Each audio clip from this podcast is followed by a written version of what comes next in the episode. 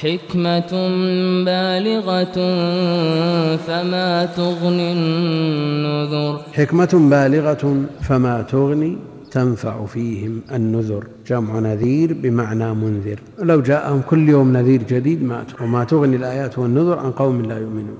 فما تغني يعني ما تنفع فيهم ولا تفيد فيهم ولا ينتفعون بها. والعاقل ينظر إلى النذر نظر عيان مما يمر به في جميع أحواله. يعتبر يدكر يتعظ من كل ما يمر به.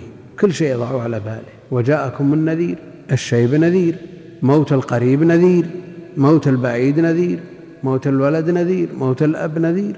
نذر. قد يقول قائل والله أنا شاب فتى في العشرين في الثلاثين في الأربعين من العمر ونرى الناس يعمرون إلى المئة. لكن انظر إلى الوفيات واحضر إلى الأماكن التي يصلى فيها على الجنائز. ترى أن موت الشباب والأطفال أكثر من موت الشيوخ. واقرأ في الصحف التي تنشر فيها هذه الأخبار تجد لا سيما في الأيام الأخيرة نرى الموت في بين الثلاثين إلى الأربعين أكثر من غيرهم. يعني مسألة تتبع.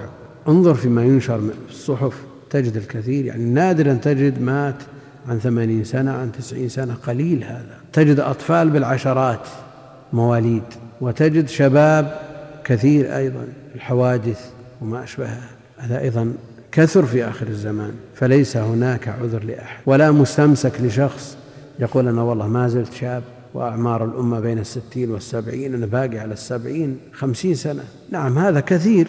يعني بالنظر إلى من يجاوز ذلك الذي يجاوز قليل لكن من يموت دون ذلك كثير. وشخص بلغ الستين من عمره لا يصلي نسأل الله السلامة والعافية ولم يتزوج. فذهب إليه قريب له في بلد غير بلده ذهب إليه ووعظه وذكره قال أنت في الستين الآن. وأعمار الأمة بين الستين والسبعين ولا تدري متى يفجأك الأمر.